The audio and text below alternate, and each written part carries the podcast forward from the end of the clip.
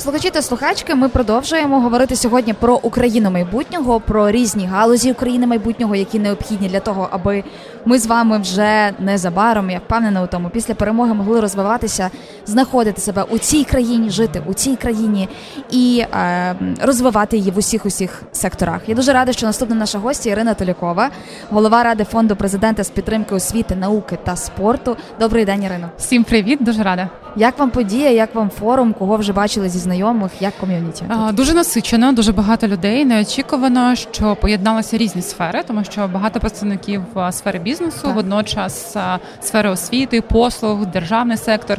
Мені здається, що така синергія це надзвичайно важливо, і те, що виступи спікери такого ширшого профілю, ніж просто бізнесова тематика, це корисно для нас, тому що час е, е, майбутнього ну це переосмислення, да, тобто, що ми робили так, що ми, що нам потрібно змінювати, як нам потрібно вдосконалюватися.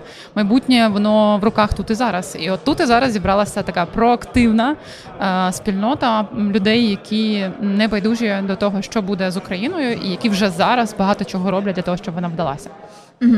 Коли ми говоримо про майбутнє України, ми не можемо оминути найголовнішу тему тему це відновлення, відбудова України, тому що велика частина України е, зруйнована, і е, нам потрібна і реабілітація людей в Україні, і відновлення будівель, і розмінування територій, в тому числі. Та для того, аби це все реалізовувати, ми розуміємо, що у нас є нові покоління, юні покоління, які будуть брати участь у цьому процесі, якою має бути освіта в Україні для того, аби ця відбудова відбувалася швидко ефективно і з найкращими якимись практиками, які існують в світі, або навіть новими, які ми тут на своєму досвіді можемо реалізувати. Ви знаєте, якраз тільки нещодавно завершилась завершився виступ, який був про інновації в освіті від засновниці. Мрідій.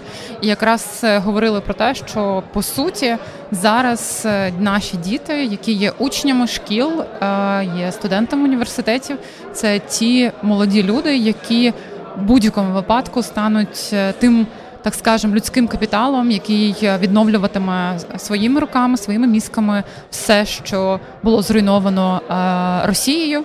І звичайно, що в такому аспекті нам важливо дуже розуміти, що відбудова е, це не щось, що за горами, це те, що потребує осмислення вже сьогодні, і і причому на всіх рівнях, да, тобто на рівні як е, середньої освіти, так і вищої освіти, науки, інновацій.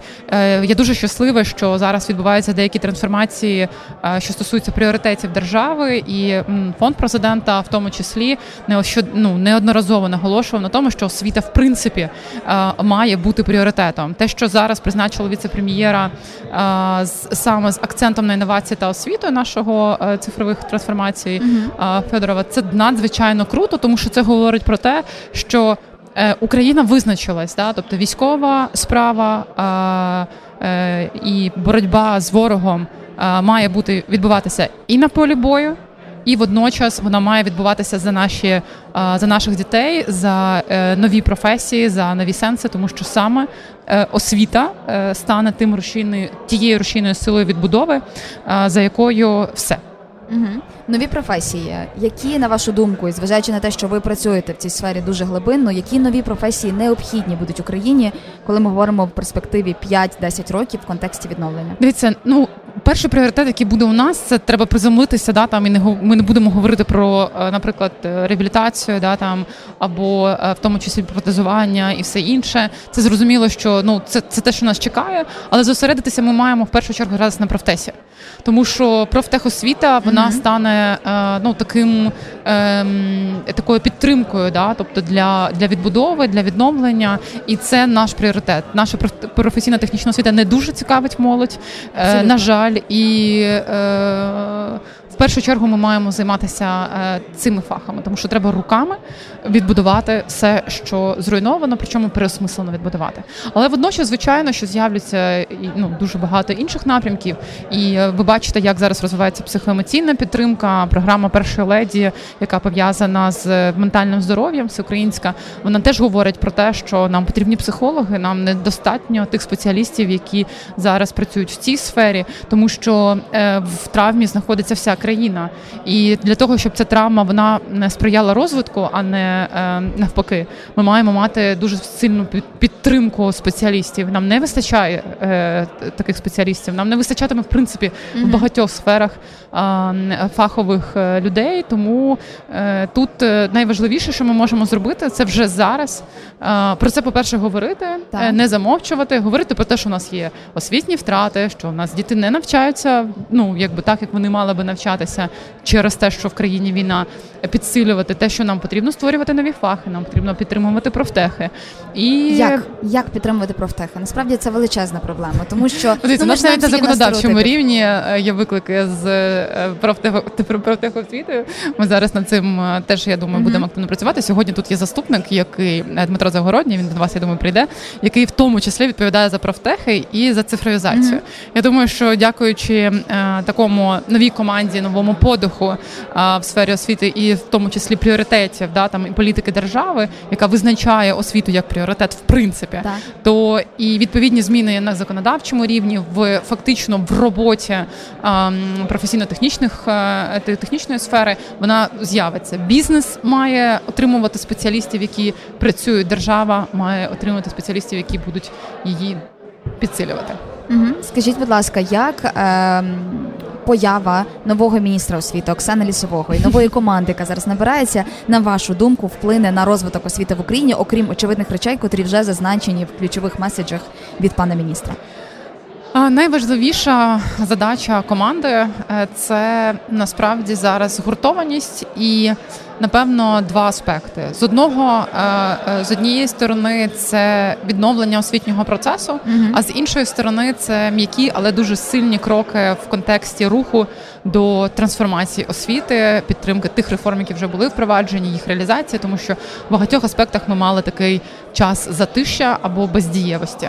Ось тому я впевнена, що а, і дуже радію тому, що зараз е, нове дихання, а, тому що завжди, коли з'являється нове дихання, це дає поштовх до дії. І вболіваю за те, щоб ми а, всі згуртувалися. Е, згуртувалися навколо е, потреби в підтримці е, як реформування, так і громадський сектор освітні установи, вищі навчальні заклади, школи, ми маємо рухатися спільно. Дуже довгий час е, всі якось відсторонювалися. mm Хтось хотів, хтось не хотів е, е, там рухатися разом. Зараз Оксен, як Васильович, як новий міністр, в першу чергу транслює дуже важливі цінності для нас. І я впевнена, що саме з цими цінностями ми навколо цих цінностей ми маємо рухатися спільно, бо без е, цієї такої інтеграції е, навколо е, політик, ну і в принципі роботи міністерства освіти буде дуже складно. І мені здається, що якраз ну такий команда, яка зараз формується, бо вона якраз в процесі формування, вона показує принаймні для нас дуже гарні такі дзвоники, що все все буде добре. Ми будемо їх підтримувати. Угу.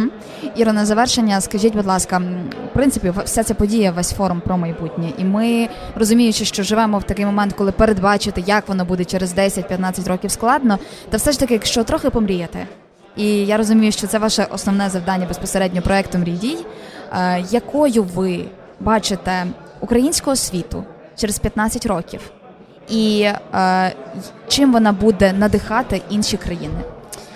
Ви знаєте, я точно впевнена в тому, що ми будемо зустрічатися на міжнародних е, різних подіях. І е, якщо раніше, е, коли спікери виступали, вони там ділилися: ось фінська модель така, то американська модель mm-hmm. така, то ось ми використовуємо ці інструменти і так далі. То на жаль, через війну, але нам доведеться, і ми це вже робимо, задавати якісь нові тренди, за знаходити в умовах обмежених ресурсів нові підходи до своєї діяльності освітньої освітньої. І я вірю в те, що через 15 років ми станемо тими, хто буде задавати ці тренди. Українська і будуть модель.